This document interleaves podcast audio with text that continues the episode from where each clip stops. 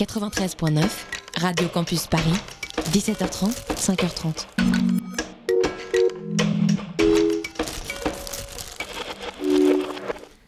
Bien le bonsoir, cher toi qui nous écoutes, il est 20h et bienvenue dans la demi-heure, la seule émission de Navarre qui questionne autant la relativité du temps. C'est donc parti pour 30 minutes de bonheur sur Radio Campus Paris.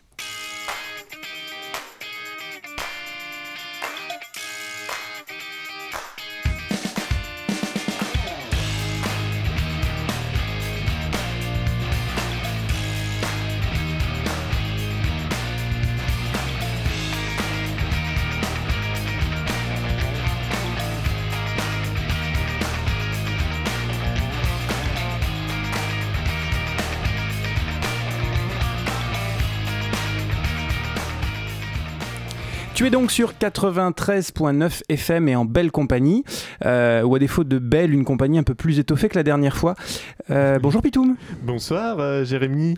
J'imagine que j'imagine bien que tu suis assidûment les pérégrinations de notre troupe de troubadours, cher toi qui nous écoutes. Mais lors de la dernière émission, Clémence et moi avions laissé les rênes à Pitoum qui en a profité, alors d'une part pour bitcher et planter les PC d'autre part. Donc me revoilà sortie de ma réserve bouddhiste et ayurvédique pour remettre cette émission dans le chemin karmique qu'elle n'aurait jamais dû quitter. Quant à Clémence, bah, elle sait toujours pas ce qui est, donc elle est toujours sans bras et sans jambes. Et Oui, désolé, mais pas de bras, euh, pas d'émission, on est comme ça. On l'a plaint. Sans transition aucune, donc aujourd'hui. Pitoum et moi, on va te parler de plein de choses, hein, cher toi qui nous écoutes, le, le sens de la vie, le sens de la mort, le sens de l'ironie des choses et le sens des gilets jaunes. Euh, on aura aussi un petit moment avec Federico Tarragoni, maître de conf en sociaux à Paris Diderot, qui nous parlera de... Des révolutions et des révolutionnaires. On va faire large comme ça, un peu de teasing. en, en toute sobriété. Voilà, mais sobriété. ça, ce sera après. Et tout de suite, qu'est-ce qui se passe dans notre beau monde? Je t'ai dit, cher toi, qu'on allait parler sens de la vie. Allons-y. La vie, la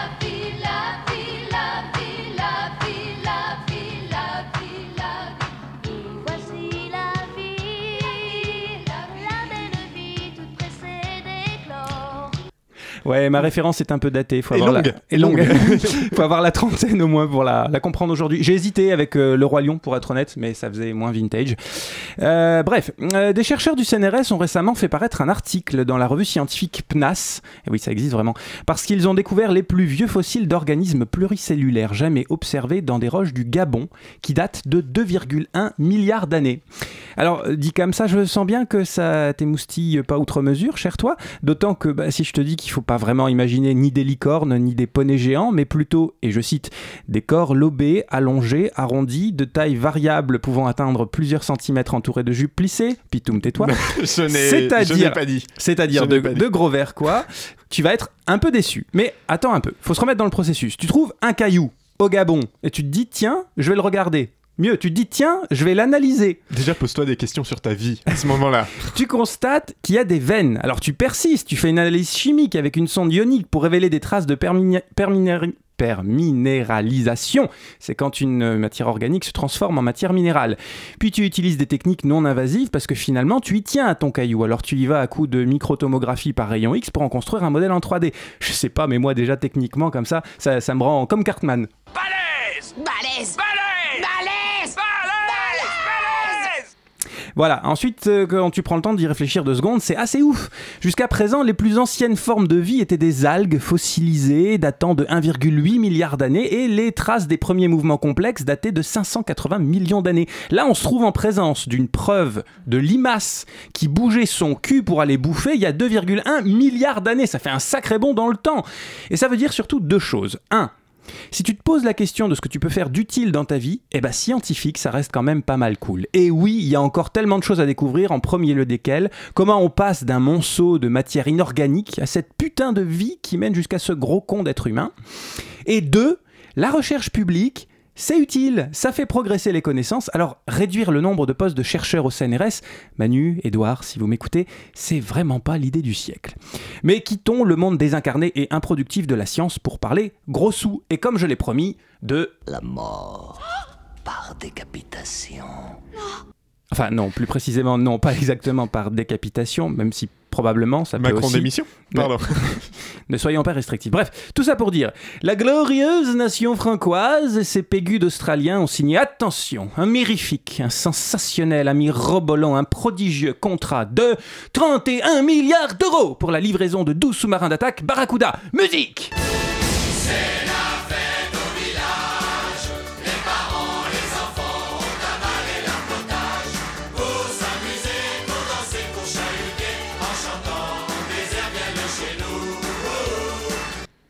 Épatant, non Oui. Le, Bobby. le directeur du programme de Naval Group en rajoute une couche. Cet engagement, cet engagement de coopération portant Isozote, le- Cet engagement, il fait à Macron. Cet engagement de coopération portant sur plus de 50 ans est une marque de confiance et une grande première. C'est le plus gros contrat jamais alloué par le gouvernement australien et l'enveloppe la plus importante notifiée en Europe en matière de contrat de défense. De défense. Cool. Ça me permet de replacer que la France oscille dans le classement entre la quatrième et la cinquième place sur le podium des meilleurs vendeurs d'armes dans le monde avec un chiffre d'affaires annuel de l'ordre de 15 milliards d'euros, dont, euh, et c'est aussi ça qui est marrant, 11 milliards de commandes de l'armée française. 11 milliards donc tirés de tes impôts et de ta TVA. C'est con, hein, c'est toujours ça de moins à injecter dans le seul vrai problème qui importe peut-être, le réchauffement climatique et la perte de biodiversité. Remarque, on sera bien content d'avoir une expertise à vendre dans les Tupperware qui coulent quand les glaciers auront fondu et que le niveau des mers sera, sera élevé de plusieurs mètres. On aura niqué la planète, on saura, mais on saura faire des autotamponneuses sous-marines euh, pour continuer à s'éclater la gueule entre nations et ça, ça n'a pas de prix. Et juste euh, pour bien comprendre, en fait, du coup, on est à la quatrième ou cinquième place juste parce qu'en fait, on s'achète beaucoup d'armes à nous-mêmes. Exactement. C'est d'accord. C'est comme dire, euh, c'est nous qui baisons le plus parce qu'on se branle beaucoup. Exactement, t'as Ok. tout compris. Parfait. Tiens, euh, Pitoum, j'y pense parce que je, je fais mon khmer, mon vert à nouveau là. J'ai lu une étude marrante il y a quelques jours. C'est un cabinet d'études d'une cabine- euh, d'un cabinet de conseil spécialisé dans l'environnement et la RSE qui s'appelle, euh, c'est le nom de l'étude, Comment s'aligner sur une trajectoire compatible avec les 1,5 degrés Celsius. Pitoum, est-ce que tu as en- entendu Chaka Ponk aux victoires de la musique récemment? Oui, je les ai entendus, ouais. Je- Ouais. euh, ouais. Alors on va les passer. C'est un peu embêtant. C'est juste la fin du monde. Alors, rassurez-vous, c'est pas la fin du monde? Ce soir. C'est la fin du monde demain. Donc peut-être qu'en faisant tout ça, en disant toutes ces choses, euh, on va lâcher un petit malaise. Peut-être qu'on va passer pour des cons. Peut-être qu'on va torpiller notre carrière ce soir en direct sur France 2. Eh ben c'est pas grave. C'est pas grave parce qu'on est tous des cons. Tu vas me dire, cher toi qui nous écoutes, mais quel rapport entre euh, l'étude d'un cabinet de conseil et Chaka Ponk? Bah, la dite étude dessine ce qui pourrait être ton avenir, Pitoum, et celui de tes spermatozoïdes qui parviendraient, on ne sait comment, à devenir adultes.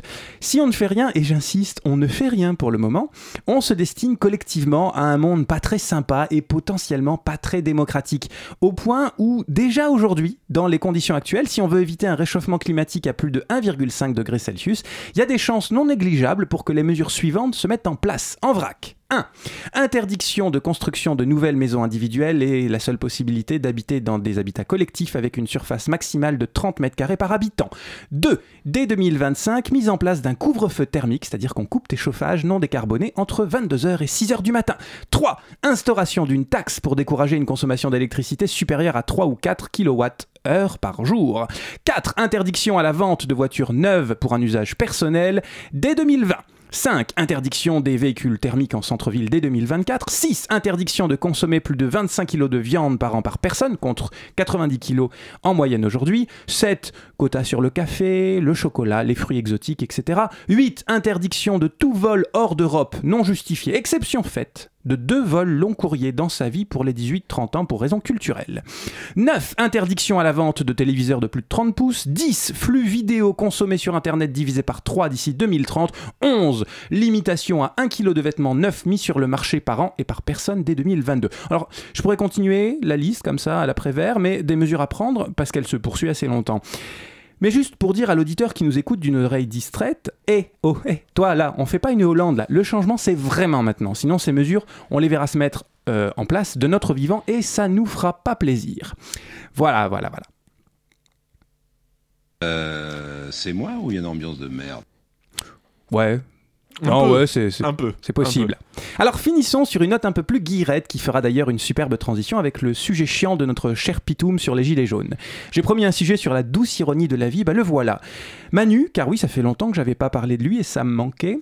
Manu, tu le sais, cher toi, a aboli les privilèges. Il a aboli l'insanité des impôts injustes dès le début de son règne, en supprimant l'ISF au prétexte que ça va, les riches, c'est être riche, c'est pas une insulte. Quand il pisse, ça te coule dessus, donc sois content. C'est un truc euh, assez proche. C'était ça, oui, C'est ça, ça. ça. Non, mais j'ai jamais trop compris cette théorie du ruissellement. Ça me fait penser, tu sais, à une, pile de coupe de champagne. Tu, tu verses sur la coupe qui est tout en haut et théoriquement, ça coule harmonieusement, ça remplit les coupes qui sont en dessous. Sauf qu'en pratique, on sait comment ça marche. Oui, La première tombe et tout s'écroule. Bah, déjà, ou alors t'en fous partout, la bouteille finit vide, t'as rempli que deux verres, tout l'autre, enfin, t'en as foutu sur la nappe partout, c'est dégueulasse. Donc clairement, en pratique, ça marche pas.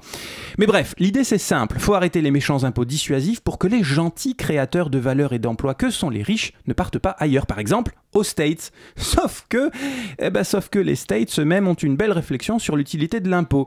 Elizabeth Warren, par exemple, professeure de droit à Harvard, donc pas tellement une chaviste dans l'âme ou une adepte de la guérilla socia- socialiste, et candidate déclarée aux primaires démocrates de 2020, a rendu public ce qui sera sans doute l'un des points clés de sa campagne à venir, à savoir la création d'un impôt fédéral complémentaire sur la fortune, donc une imposition de 2% des fortunes comprises entre 50 millions et 1 milliard de dollars, et 3% au-delà, adossé à une exit une exit tax de 40% sur le patrimoine si un citoyen décidait de se barrer.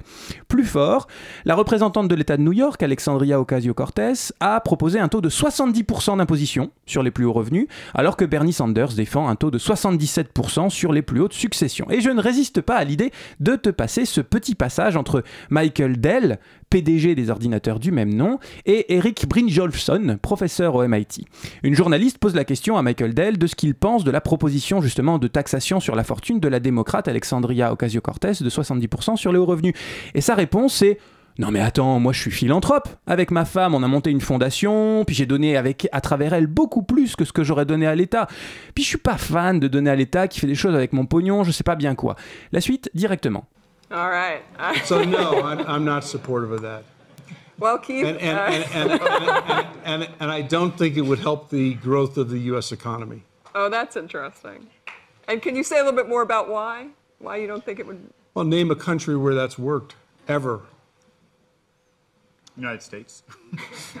Briefly, in the 80s. No, no, no. For from about the 1930s through about the 1960s, the tax rate averaged about 70%. Um, at times, it was up as high as 95%, and those were actually pretty good years for growth. So. I, I don't have a strong opinion on that proposal. A lot of the devil is in the details, um, but I think it's uh, there's actually a lot of economics that suggests that it's not necessarily going to hurt growth. Merci, cher professeur, de rappeler ce qu'a d'ailleurs déjà dit euh, le FMI. Une forte taxation des plus hauts revenus ne fait pas nécessairement mal à l'économie à long terme. Peut-être une idée à soumettre au grand débat national. Réfléchis-y, cher toi, et tout de suite, euh, après ça.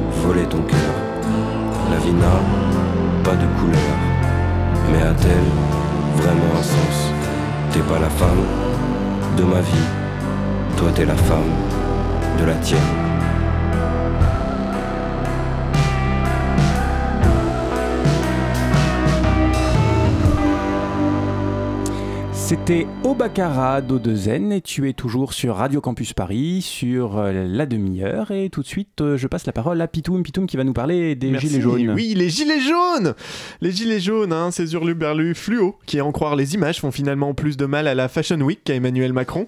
Non, sans rire, l'aura de la France dans les mots de Balzac, c'était la parisienne, le chic euh, à la française. Aujourd'hui, c'est la décadence vestimentaire érigée en étendard. hein, Ça fait franchement pas sérieux. Quand on pensait jaune et Champs-Élysées, avant on imaginait Gucci et Cartier. Aujourd'hui, ça fait plus Jackie et Michel partout à l'Élysée. Mais ils sont là. Ils sont là depuis 13 semaines déjà. Tout ça. Et. Et on se décide à en parler que maintenant, hein, dans la demi-heure, parce qu'on Ouais, est, bon, on n'est pas des gens pressés, dans un monde où l'information circule de plus en plus vite, où l'on a à peine le temps de partager un article de Russia Today que, boum, on est déjà signalé, et pour peu qu'on s'appelle Mediapart, on se retrouve à devoir ouvrir à un procureur accompagné de policiers. Remarque, moi, ça me dérangerait pas hein, de les voir débarquer à Radio Campus Paris, je me suis vachement entraîné. Personne ne me touche. Ma personne est sacrée. Ça aurait un peu la classe quand même. Personne ne me touche. Pas autant euh, qu'un gilet fluo, ceci dit, mais c'est un début. Donc, euh, les gilets jaunes, disais-je, ce mouvement dont on voulait absolument parler, mais avec notre célérité légendaire, et ben, euh, bah, tout le monde a déjà un peu tout dit en fait. hein. C'est le problème, à force de vouloir prendre du recul, on finit par se retrouver au bout de la queue. Et que ce soit à Space Mountain ou dans un gangbang, ça reste relou en fait. hein. Alors, Usul en a parlé, Radio Parleur en a parlé, Ruquier en a parlé, bon certes avec BHL, et par les mouvements sociaux avec la pelle à tarte grisonnante du 8ème, c'est à peu près aussi enrichissant que par les coupes menstruelles avec Gérard Collomb. BFM n'a parlé que de ça depuis trois mois, même Hanouna en a parlé. Est-ce que vraiment on a envie, Jérémy, de passer après Hanouna? Non, clairement non. Oui, non, en termes de crédibilité journalistique, euh, c'est quand même un peu chaud pour notre cul là. Heureusement, un homme est sorti du bois pour se lever et nous guider vers la lumière, et surtout nous donner un angle pour traiter ce sujet. Et cet homme, ce grand homme, devrais-je dire, c'est François Berléand. Moi, depuis le début, ils me font chier les gilets jaunes. Non, mais sans blague, j'étais en tournée de, de- de théâtre. Alors, au rond-point, euh, la première fois, euh, bon, on signe, euh, on, dit, bravo, on est avec vous. C'est vrai, on comprend. Mais je, je comprenais les, les revendications. Étiez solidaire, etc. Voilà, totalement ouais. solidaire. Et puis, euh, au bout d'un moment, quand euh, on sort de Bordeaux, qu'on voit une file de 10 km de camions, parce qu'ils avaient bloqué le- la 10, et donc c'était une nationale de quatre voies, où on a, mais c'était, euh, à peu près 10 km de camions euh, qui ne pouvaient pas livrer à Bordeaux ou à Bayonne ou aller en Espagne ou au Portugal. Tout ça parce qu'il y avait 20 gilets jaunes qui faisaient chier, quoi. Mais comment ça se fait que 20 personnes peuvent emmerder autant de monde quoi? C'est pas possible. Donc à un moment donné, il y a la liberté de circuler, la liberté de travailler, etc. Pourquoi bafouer ça? Si, si les gilets jaunes n'ont pas conscience de qu'il y a des gens qui travaillent, que ça coûte de l'argent, que euh, les manifestations qui ont dégénéré à Paris, machin, ça c'est les assurances qui vont payer. Donc les assurances, c'est quoi? Qui va payer? C'est eux aussi qui vont payer. Donc voilà, tout le monde paye. Mais quand vous dites ça, vous avez conscience quand même qu'il y a je sais. qui osent tenir ce genre de discours déjà Oui, puis que publiquement dans de- des de- médias. dès demain, on va dire voilà, Berlin, Ouais, c'est ça. Médiatiquement, vous craignez pas les conséquences de ça? Mais j'en ai rien à foutre. Qu'est-ce que j'en ai à faire? À un moment donné, il y a des gens qui pensent comme moi aussi. Merci, merci François de dire tout haut ce que tout le monde pense tout bas. D'ailleurs, tu ne t'y- es pas trompé, pardon, car les journalistes, tu étais au micro de RTL à ce moment-là, te le disent. hein. Est-ce que tu n'as pas peur Peur de tenir un tel discours si subversif? Personne ou presque n'entend ces diatribes anti-gilets jaunes à la télé ou à la radio, hein, pourvu qu'elles soient éteintes en tout cas. Mais on reviendra là-dessus un peu plus tard, car tu m'as donné le sujet de cette émission et je t'en remercie. Bon, j'irai quand même pas voir ta pièce euh, de théâtre euh, quand même, faut pas déconner, la reconnaissance n'est pas la redevabilité. hein. Mais tu me permets de lancer le thème de ce soir. Pourquoi les gilets jaunes nous font chier? Quand les vieux se font matraquer, vu, vu qu'ils sont plus mous, peut-être ils ont moins mal. Mais j'en ai rien à foutre. Les gars qui se retrouvent en tôle aussi vite qu'un tir de flashball, j'en ai rien à foutre. Les politiques véreux qui n'iront jamais en tôle. Mais non, mais eux c'est pas pareil. Mais j'en ai rien à foutre. Les foulards rouges sont tellement cons, on a tous cru que c'était de l'humour. J'en ai rien à foutre. Par contre, mes achats de Noël aux Champs-Élysées cette année c'était compliqué. Ça fait chier. Il est un an de la mort de Johnny, du coup ils en ont presque pas parlé. Ça aussi, ça fait chier. Et là, je t'entends, auditrice, t'insurger entre tes écouteurs. Quoi? Comment ça, les gilets jaunes nous font chier? Mais je croyais que c'était une émission engagée. Qu'est-ce que c'est que ce bordel? Je vais écrire au premier secrétaire du parti, ça frôle la haute trahison. On veut l'autocritique de ces branleurs de la demi-heure. Et je comprends ton désarroi. Mais ne supprime pas tout de suite le podcast et laisse-moi terminer d'introduire le sujet. Car dans cette question un poil racoleuse, qui n'a d'autre but que d'essayer de ramener pathétiquement quelques clics, il y a un mot qui nous intéresse plus que les autres, et ce mot c'est nous. Car oui, les gilets jaunes emmerdent, hein. ils emmerdent du monde, mais pas tout le monde. Même encore maintenant, après des semaines de manifestations, de blocages et d'images de violence largement diffusées par les médias, quoi qu'en baisse, le soutien au mouvement est encore fort. Il est encore fort. Les Gilets jaunes, l'approbation du mouvement s'effrite, moins 10 points en l'espace de 3 semaines. Euh, C'est un sondage Elab pour BFM TV, 60% tout de même des sondés l'approuvent, alors que seuls 31% d'entre eux soutiennent réellement le mouvement. Alors certes, on est loin des 80% du mois de novembre, hein, mais on reste encore bien au-dessus de la cote de popularité d'Emmanuel Macron, même si elle aussi remonte un peu grâce à la grande campagne de communication organisée à sa gloire sous le prétexte du grand débat. Les sondages qui confirment le regain de popularité d'Emmanuel Macron, le baromètre IFOP pour Paris Match, le crédit de 6 points de plus sur un mois, il retrouve le niveau d'avant la crise des Gilets jaunes. Est-ce qu'il faut y voir un effet grand débat? Indiscutablement, répond Alexandra Schwartz-Bros, directrice adjointe de la rédaction de Libération. Si Alexandra l'a dit. Du coup, si je fais le calcul, 34% des Français qui sont satisfaits de Macron, 60% qui approuvent le mouvement des Gilets jaunes, tu rajoutes les 6 du fond qui n'ont pas compris la question, et ça fait le taf. On se retrouve avec les pro-gilets et les anti-gilets jaunes, hein. ce fameux nous. Nous que les Gilets jaunes font chier. Alors je te vois lever les yeux au ciel, Jérémy. L'ingénieur statistique en toi bouillonne de me voir jongler avec les chiffres avec la légèreté d'un hippopotame en tutu et pointe. À peu près, ouais. Mais faut reconnaître que c'est quand même un peu tentant là Si l'on part de ce principe, à savoir qu'entre 3 et 4 Français sur 10 aujourd'hui sont emmerdés par les gilets jaunes, il y a un truc qui me chiffonne quand même. En 2017, seuls deux Français et Françaises inscrites sur les listes électorales sur 10 ont voté pour Emmanuel Macron au premier tour de l'élection présidentielle. Le compte est pas bon Si les choses étaient bien faites, on devrait avoir peu ou prou le même résultat. Mais là, il nous manque plus d'un bonhomme. Et c'est emmerdant, parce que sinon, ça serait vachement simple de définir le nous. Nous, ce serait l'électeur d'Emmanuel Macron et basta. Mais là, bon, ben, on se doute bien que c'est quand même une bonne partie des anti-gilets jaunes, mais ça suffit pas. Il va donc falloir creuser un peu cette histoire. Et pour ce faire, nous allons procéder par étapes. Parce que j'aime bien, moi, euh, ça, les étapes. D'abord, on va quand même regarder un peu de plus près qui compose l'électorat macroniste. hein, c'est la base. Ça nous permettra de les éliminer directement de notre recherche. Globalement, ceux-là, on sait où ils sont. Et puis, on essaiera de comprendre un peu mieux qui sont les gilets jaunes, ceux qui participent au mouvement. Et enfin, on aura les, les deux. On aura, pardon, entre les deux, les gens qui restent et qui, semble-t-il, divisent leurs bons voeux entre Macron et les manifestants.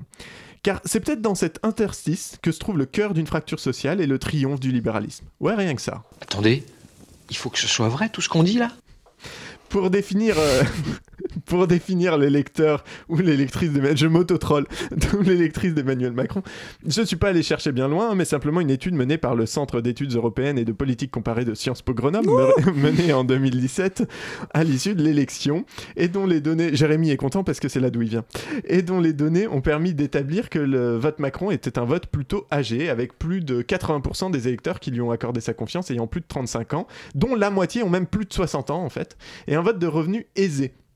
Alors il y a une surreprésentation des hauts salaires et des cadres supérieurs. Et normalement, il n'y a rien qui devrait te traumatiser ici. Je veux dire, c'est presque un lieu commun. On l'appelle pas le président dit riche pour rien. On peut douter de tout, sauf de la nécessité de se trouver du côté de celui qui a le pognon. Voilà, j'a- j'aurais bien un mot pour définir cette catégorie de la, polu- de la population, pardon, mais Jérémy, ici présent, m'a strictement interdit de l'utiliser sous prétexte que c'est trop clivant. hein. voilà, donc François Bégodeau a le droit, moi pas. Du coup, on va se contenter de les appeler les progressistes aisés. Aisés parce qu'ils ont de la thune, hein. presque la moitié des électeurs de Macron au premier tour gagnent plus de 3000 euros net par mois, alors que plus de 80% des Français ont un salaire mensuel inférieur à cette somme. Et progressistes parce que c'est un mot, alors creux certes, hein, mais qu'ils aiment plutôt bien utiliser. Ils sont pour le progrès. Le progrès social, le progrès technique, le progrès économique. hein. Ils sont pour, euh, pour le progrès, ils sont là pour libérer les énergies. De toute façon, c'est facile, si on progresse pas, pour eux, on recule. C'est d'ailleurs sans doute ce qui permet de les distinguer des électeurs de Fillon, hein, qui ont à peu près le même profil économique, revenus importants et catégories socio-professionnelles élevées, mais pas les mêmes, ouvrez les guillemets avec des pinces de homard, valeurs. La distinction se crée surtout autour des questions de morale et idéologique, pardon, j'ai pas l'habitude des feuilles recto verso, et on va mettre un post-it sur, euh, sur ce sujet pour s'en rappeler plus, plus tard. C'était notre premier point. Passons maintenant au second. Qui sont-ils, eux, les gilets jaunes? Et ça, c'est une question qui a fait le tour des éditorialistes et des chaînes de télévision. Bah oui, il faut comprendre, pas de bannière syndicale, pas d'affiliation à un ou plusieurs partis, c'était nouveau pour tout le monde, et en premier lieu pour les gilets jaunes eux-mêmes, qui n'étaient alors que des novices dans la contestation et la disruption de l'espace public. Alors tout le monde y allait de son petit micro-trottoir pour en savoir plus. Bonjour, moi je m'appelle Jonathan, j'ai 30 ans, je suis artisan. Je m'appelle euh, Jean-Pierre Lambert, j'ai une petite entreprise de 6 salariés. J'ai 18 ans et ouais, je peux tarder à passer mon permis, donc euh, j'aimerais bien que le prix du gasoil il arrête d'augmenter. Le jaune est leur couleur, mais ils viennent tous d'horizons différents. 62 ans, retraité, et je suis obligé de travailler pour fi- finir mes fins de mois. Sabrina, mère célibataire, a longtemps cumulé plusieurs emplois pour pouvoir boucler ses fins de mois. Elle a démissionné de son dernier poste la semaine dernière et consacre toute son énergie à ce mouvement.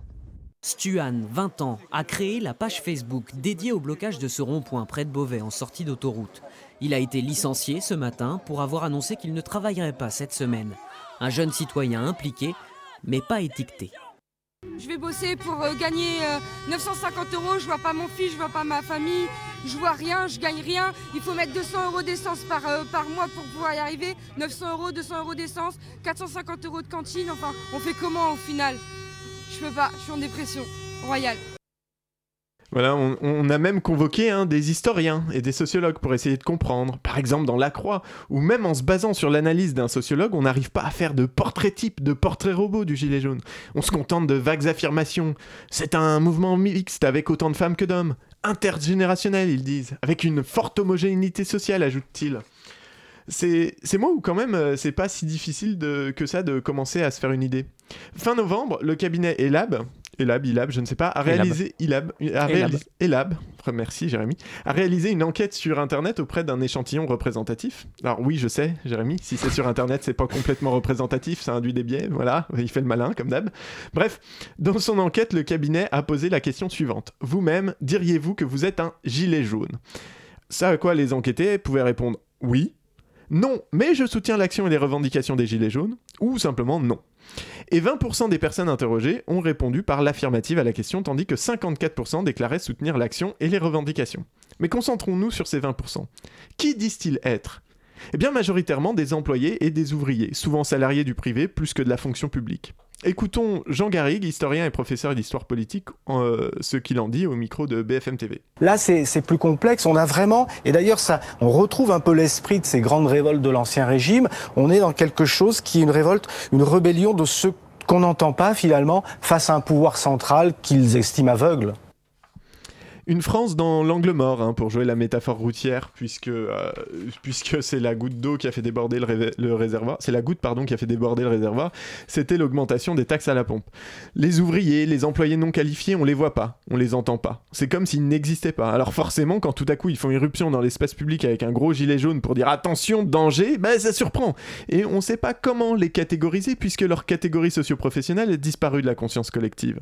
Vous savez combien d'ouvriers en France? L'INSEE, qui n'est pas la LCR, nous informe qu'il y a en France. Alors, on a posé la question des étudiants de, quatrième année Bren euh, combien y a-t-il d'ouvriers en France en proportion de la population active? Mais vous devez faire une réponse collective. Bac plus 5, Bac plus 5, sciences de l'éducation. Et ils se sont consultés, et puis ils ont dit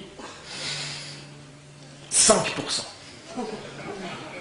Alors l'INSEE, donc, qui, n'est pas la LCR, nous informe qu'il y a aujourd'hui, en 2008, 30% d'ouvriers en France, soit 6 300 000 personnes. Donc pour que des étudiants Bac plus 5 n'en voient plus que 5%, ça veut dire qu'on a réussi à effacer de notre regard 25% de la population. Ils sont plus dans les journaux, ils sont plus dans les médias, ils sont plus à la télé, ils sont plus au cinéma, la condition ouvrière, on n'en parle plus, il n'y a plus d'ouvriers en France, c'est fini, c'est une bonne nouvelle. Euh, voilà, Jérémy, Jérémy n'est pas d'accord. Et oui, parce que les chiffres de Franck Lepage que vous venez d'entendre ne sont pas hyper à jour en fait. Ou plutôt, il emploie le terme ouvrier de manière un peu large, puisque cette catégorie comptait en 2017 12% de la population. Sauf qu'on peut également quand même lui ajouter les 10% qui sont inactifs mais anciens ouvriers, ainsi que potentiellement la catégorie des employés, ou en tout cas celles et ceux eux, de certains secteurs, comme les employés de commerce, les personnels de services directs aux particuliers et les employés administratifs des entreprises, puisque finalement, une grande partie des métiers non qualifiés dans les entreprises se sont substitués au travail ouvrier d'antan.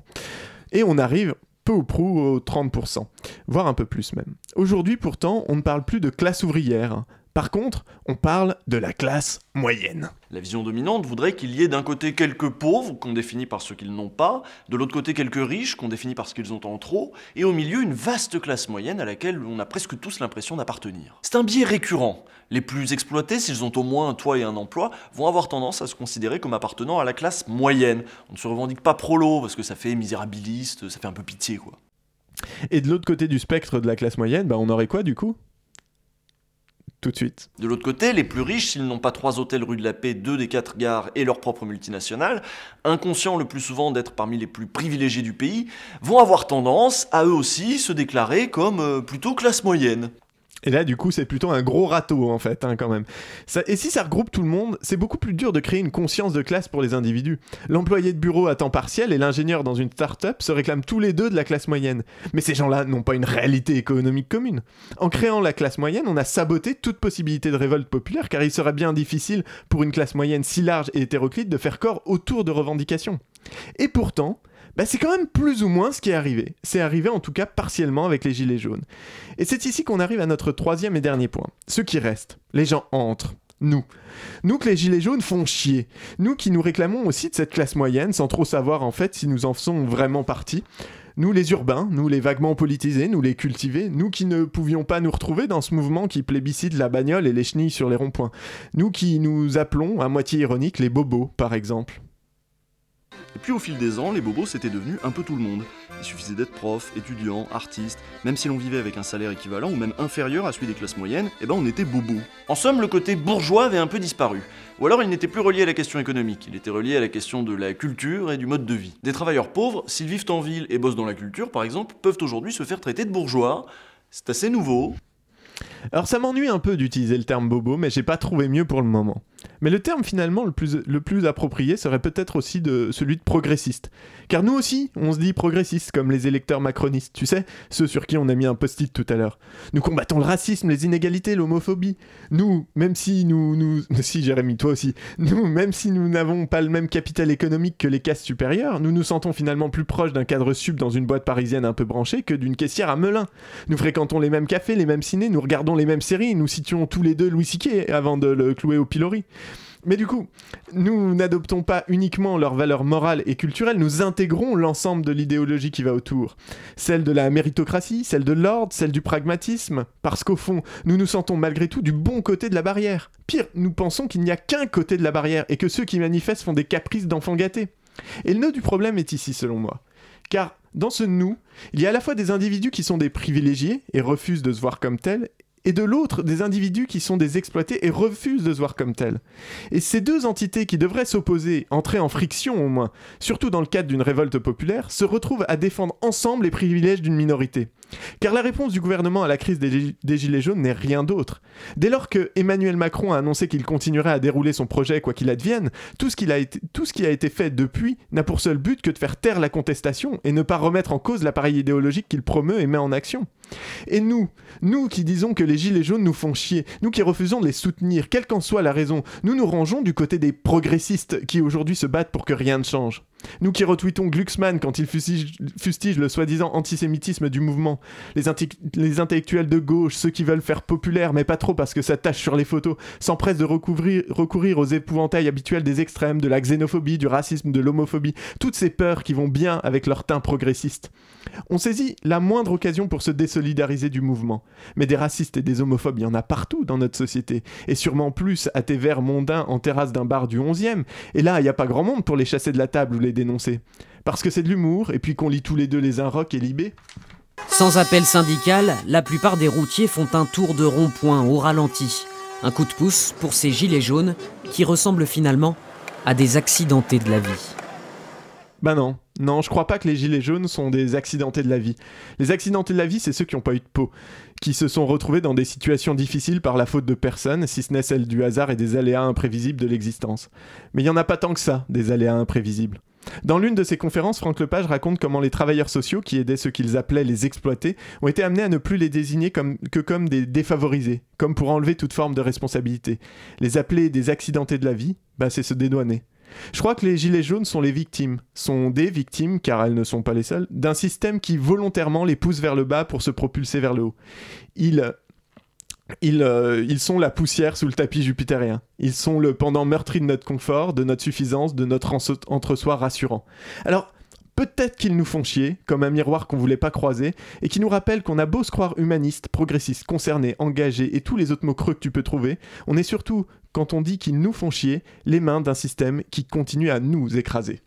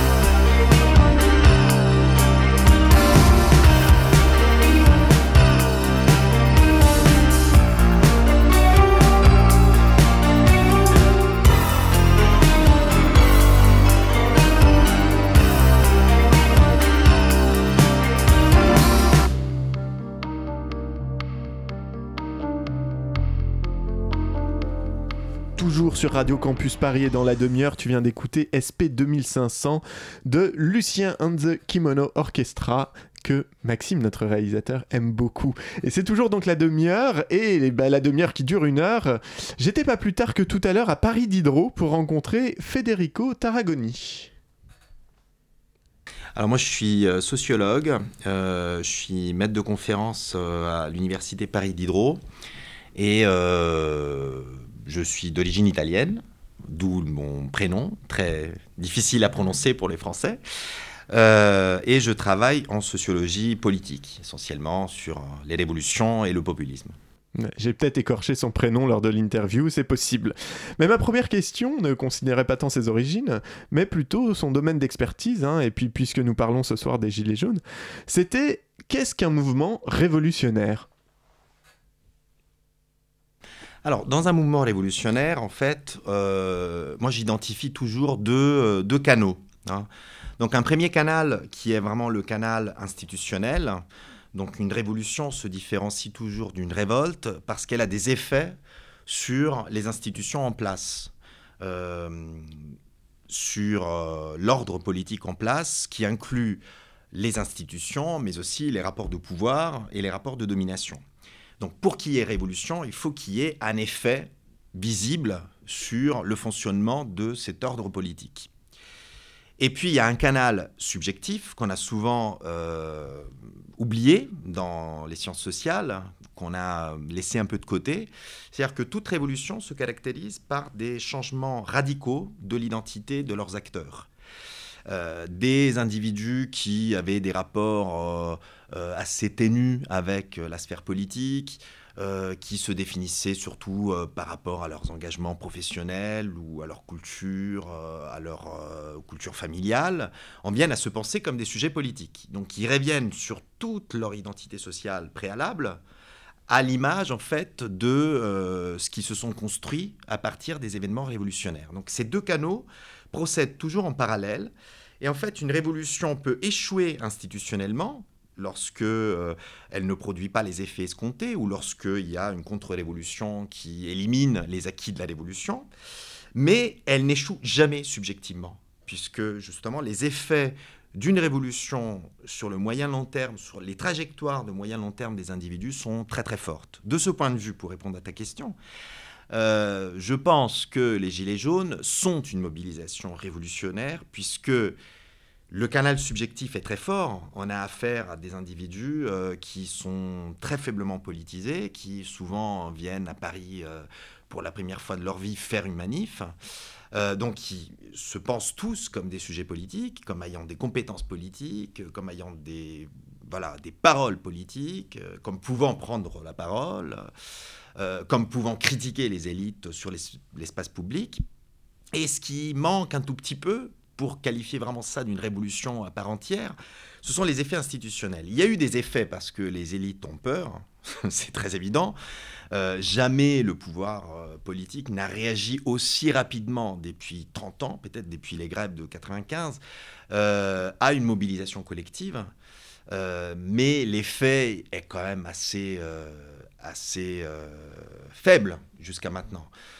Donc pour le moment, les institutions pensent garder leur, leur fonctionnement sans vraiment changer de façon considérable les structures de pouvoir, le fonctionnement de la démocratie représentative. Et du coup, c'est vrai que nous, on le vit un peu au jour le jour, le mouvement des Gilets jaunes, et ça nous semble long pour certains en tout cas. Alors que dans nos images d'Épinal, hein, la Révolution française par exemple, bah, c'est la prise de la Bastille, c'est des moments clés. C'est quoi la temporalité d'une révolution? Euh, Une révolution est toujours faite d'événements, euh, d'événements euh, fondateurs, traumatiques pour d'autres, hein, qui, qui changent les, trajectoires des individus. Euh, Il y a une enquête euh, formidable d'un historien, Haim Burstein, dont je me suis beaucoup inspiré pour mon livre, qui a montré comment justement les trajectoires des euh, habitants du faubourg Saint-Martin euh, sous la Révolution française, euh, entre 89 et 90, sont bifurqués hein, justement sous l'effet des événements. Donc il y a des événements qui changent euh, la vie des individus et la manière dont ils se pensent comme des êtres sociaux par rapport aux autres. Mais la temporalité est une, je pourrais dire, une temporalité multiple. Alors, il y a une temporalité qui est celle de l'attente, de l'attente des changements, euh, qui est linéaire, mais il y a aussi dans toute révolution une ouverture vers le passé et une ouverture vers le futur. Donc c'est en ce sens que c'est une triple temporalité. L'ouverture vers le passé, c'est en fait on va refaire l'histoire et on va, euh, on va repenser notre passé. Donc on va essayer de puiser dans le passé des éléments qui permettent de donner sens à notre action présente. Pour les Gilets jaunes, c'est évident, toutes les références aux tiers états, euh, à la Bastille, à la Révolution française, mais aussi à 1848, euh, certains pour la Commune, euh, bon, sont une manière de se ressourcer avec le passé. Et puis une ouverture vers le futur, qui est une ouverture totalement utopique. C'est-à-dire qu'en fait, on cherche à changer les choses et on cherche donc à construire une nouvelle utopie démocratique en acte. Et du coup, quand on est sujet d'un tel mouvement, est-ce qu'on le sait? Est-ce qu'on sait et on se sent acteur d'un mouvement révolutionnaire ou est-ce qu'on le souhaite révolutionnaire en tant qu'acteur de ce mouvement? Ah oui, oui. Alors, dans mon livre, justement, ça, je l'ai documenté euh, de façon très empirique avec le, discours des acteurs, qui n'est pas qu'un simple discours, qui n'est pas qu'un leurre. hein. C'est-à-dire que c'est la suite d'un ensemble d'expériences qui valident une euh, représentation, et cette représentation devient performative ensuite dans l'action. Lorsqu'on a l'impression de changer le cours des événements, et que face à vous, euh, l'État vacille, les rapports de pouvoir changent, la représentation que les médias ont de vous change, bah, euh, on est conforté dans sa euh, croyance de changer la réalité. Et puis, on- évidemment, euh, on fait ça avec d'autres qui ont aussi la même croyance. Donc, ce n'est pas qu'un leurre. Euh, pour les Gilets jaunes, je ne pourrais pas le dire puisque je n'ai pas fait d'enquête, mais ce que j'ai observé en écoutant leurs prises de parole, certaines de leurs prises de parole sur les ronds-points, mais aussi en voyant à la télé comment, comment ils parlent de leur propre expérience, c'est que euh, cette, euh, impression qu'ils ont de changer les choses et donc de, de changer leur présent vient de l'expérience très très socialisatrice politiquement qu'ils ont fait sur les ronds-points. C'est-à-dire que sur les ronds-points, ils ont construit quand même une utopie en acte, d'une certaine manière. Ils ont investi l'espace, ils ont changé la fonction de cet espace. Et donc, à partir de petites choses du quotidien, on peut avoir l'impression qu'on change de façon très importante. Lorsqu'on crée des solidarités de proximité et un projet politique en détournant la fonction d'un lieu très très quotidien de passage et que euh, avec vous, vous avez des voitures qui, qui vont dans votre sens, qui vous valident dans votre démarche, et puis vous allez à Paris pour euh, briser le, le- le- front des élites. Bah, tout ça, ce n'est pas que- qu'un discours, en fait. C'est une construction qu'on élabore avec les autres. Alors, la vraie question, c'est de savoir en quoi cette représentation diffère de celle qu'on peut avoir dans les mobilisations collectives. Moi, je suis persuadé, en fait, que euh, la grosse différence entre les Gilets jaunes et la plupart des mouvements sociaux de notre temps, donc les mouvements des places comme Nuit debout, euh, Occupy Wall Street, les indignés, euh, Gezi Park, et les mouvements sociaux traditionnels, donc les manifestations qui suivent toujours le même parcours euh, à Paris, euh, bien loin, comme l'a montré une récente carte du monde diplôme des lieux de pouvoir.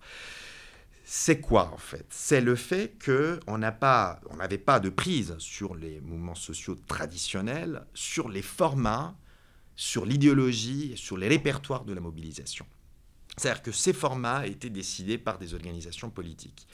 Raison pour laquelle, justement, tous ces nouveaux mouvements sociaux s'opposent très radicalement aux syndicats, aux partis, à l'affiliation partisane. Alors que dans ces nouveaux mouvements sociaux, dont les Nuits debout font pleinement partie, les individus cherchent à réinventer les formes de la mobilisation. Et ils le font parce que nous vivons dans une époque où l'individualité est une valeur très très forte et que cette euh, valeur conduit en fait les individus à vouloir se réapproprier personnellement, biographiquement, euh, l'engagement politique. Ce n'est pas du tout anodin que derrière leur euh, gilet, les gilets jaunes aient inscrit justement des revendications très personnelles. Chacun a la sienne. hein. ça c'est Évidemment, on trouve ça aussi dans des manifs euh, traditionnels, mais au fond, il y a une grosse différence entre une manif qui dure un temps X, qui est approuvée par la préfecture, qui suit toujours le même parcours, et une mobilisation dans laquelle ben, vous êtes à l'aventure d'une certaine manière, vous ne savez pas ce qui va arriver, vous êtes confronté à une incertitude radicale. C'est ça les phénomènes révolutionnaires, c'est ne pas savoir ce qui va se passer, quoi. Et on a aujourd'hui des, manifestants qui n'étaient pour la plupart pas politisés avant, on l'a dit, des mouvements comme euh, Nuit debout qui ont prouvé euh, la force de résistance en fait des institutions aux mouvements contestataires.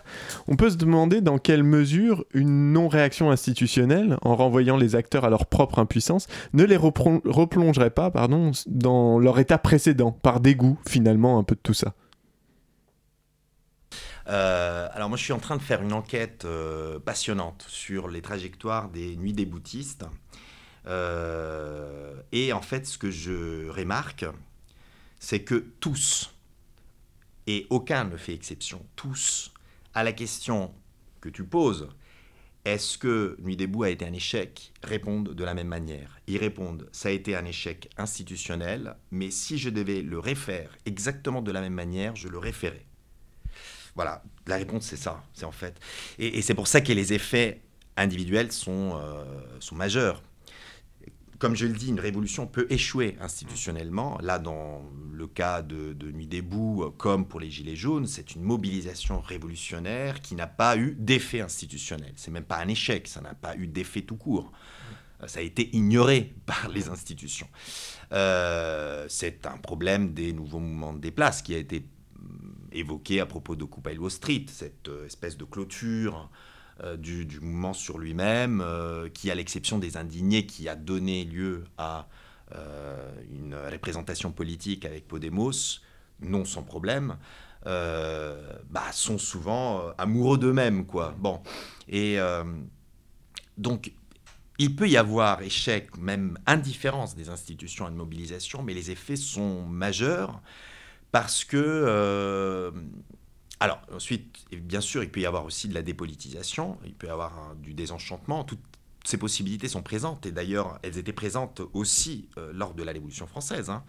Euh, il y a eu du, désenchantement politique euh, à partir du moment où les, les ouvriers ont compris que bon, voilà, les, les- les- comités sans culottistes n'avaient pas une grosse marge de manœuvre dans la définition de la politique de l'Assemblée, mais l'essentiel des transformations se passe à l'échelle individuelle et, euh, ces transformations sont vraiment très très importantes.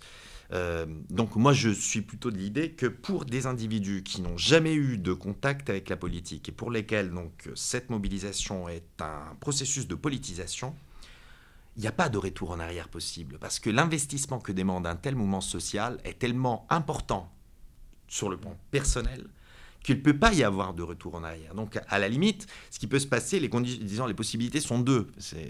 Là, pour Nuit debout, euh, je n'ai qu'une possibilité sur les deux, mais je pense qu'il y en a deux. Euh, D'un côté, ça peut être un vrai dégoût pour la politique. hein. C'est euh, vraiment, du coup, l'évitement du politique, dont parlait une politiste américaine, Nina Liazov. Et de l'autre côté, c'est une radicalisation politique. Voilà. Mais il n'y a pas de... On ne peut pas revenir à des modalités conventionnelles de la politique lorsqu'on a défini toute son identité politique sur un truc aussi exceptionnel. Et il y a les gilets jaunes, mais il y a aussi les anti-gilets jaunes, hein, dont on a parlé, sorte de contre-révolutionnaires du moment. Est-ce que l'opposition de deux factions s'articule autour des mêmes caractéristiques d'une révolution à l'autre? Ou est-ce qu'au contraire c'est variable? Ah, c'est très variable, mais euh, en général, pour les, euh, les révolutions dans lesquelles il y a euh, une mobilisation populaire très importante, euh, il peut y aussi avoir des révolutions bourgeoises ou des révolutions de palais, hein, dans lesquelles le peuple n'investit rien. Mais pour les révolutions sociales qu'on a tous les deux à l'esprit lorsqu'on parle de révolution, dans lesquelles donc il y a une mobilisation massive des, euh, subalternes, euh, bah, ce qui choque souvent, c'est que euh, des gens qu'on considère n'ayant pas les capacités, les compétences et les habilités pour parler de politique ou pour avoir un rapport à la politique le fassent.